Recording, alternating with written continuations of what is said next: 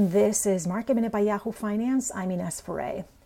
Green markets today on the hopes that the White House and Democrats will come to some sort of an agreement for a stimulus package.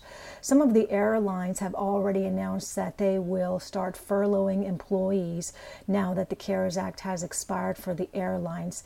Delta has said it is not starting to furlough today, but American Airlines and United say they're starting furloughs as Congress has not been able to come up with more stimulus money to support their payroll.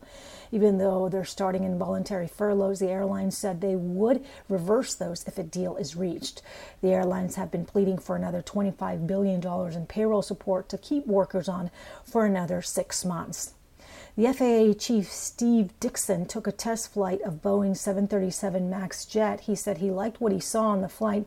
He has some debrief items going forward, some tweaks he'd like to see. The test flight is not part of the recertification process, which Dickson says is in its home stretch. The 737 MAX has been grounded for about 18 months now. For more market minute news, head to yahoofinance.com.